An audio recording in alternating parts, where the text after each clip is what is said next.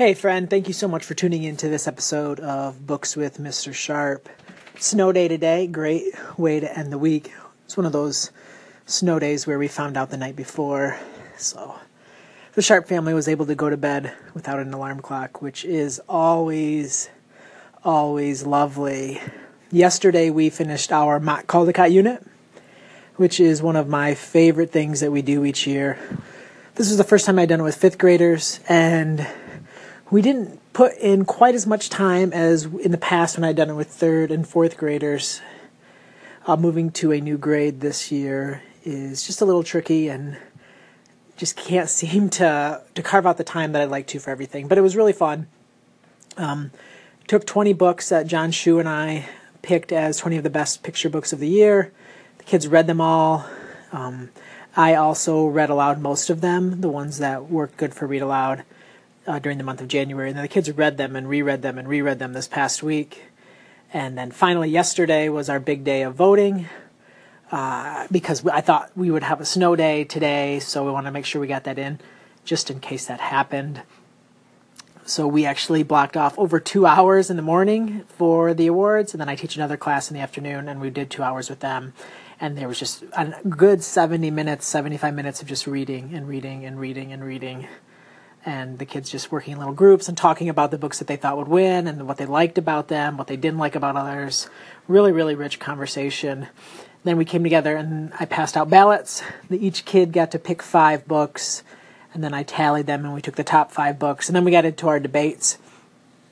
And the kids got to talk about why they liked a certain book or why they didn't like another book in front of the whole class. And conversation got really, really interesting and really heated one kid went as far as saying that a book was garbage, which I sort of loved. I loved his passion, and I loved uh, his reasoning behind it. He didn't just say it was garbage, but he had some uh, some pretty good evidence for that and his opinion. And then the kids that loved that book got really defensive. It was fun. I hope that, and I'm sure that the actual Caldecott committee puts as much into it as my students did.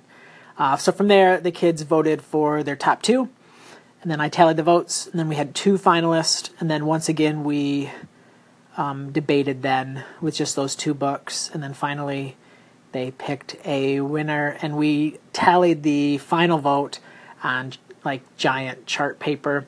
Uh, we wrote the two titles on, and then I would pull a ballot, and they would mark. One kid would mark a tally for one, and was for the other book. Then another kid would do the tallies for that book, and that was really fun. Added a lot of excitement. Uh, and the winners were the first one was Windows, that one with the morning class, and the afternoon class. The Windows won in the afternoon class. The Antlered Ship won in the morning class. Um, but it really built just tremendous excitement towards the ALA Youth Media Awards, which we'll be watching Monday morning. I cannot wait to see what actually wins. And having done this in the class and having really poured their hearts into this project, I feel like they will be so invested in it and they will be so excited. It'll be really fun for them if they see books that they know and loved that are honored. It'll also be fun for them to have their hearts broken a little bit when their favorites aren't selected.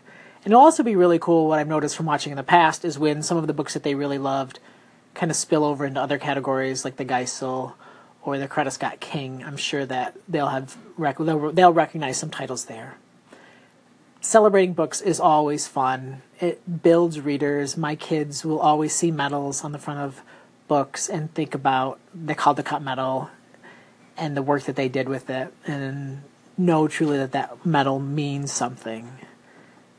I cannot wait to see what wins. Thank you so much for tuning in. I'm going to try to get back into Anchor a little bit more and this Books with Mr. Sharp podcast. So thank you so much. Appreciate your ear Appreciate your time. You are amazing. Have a wonderful day and happy, happy reading.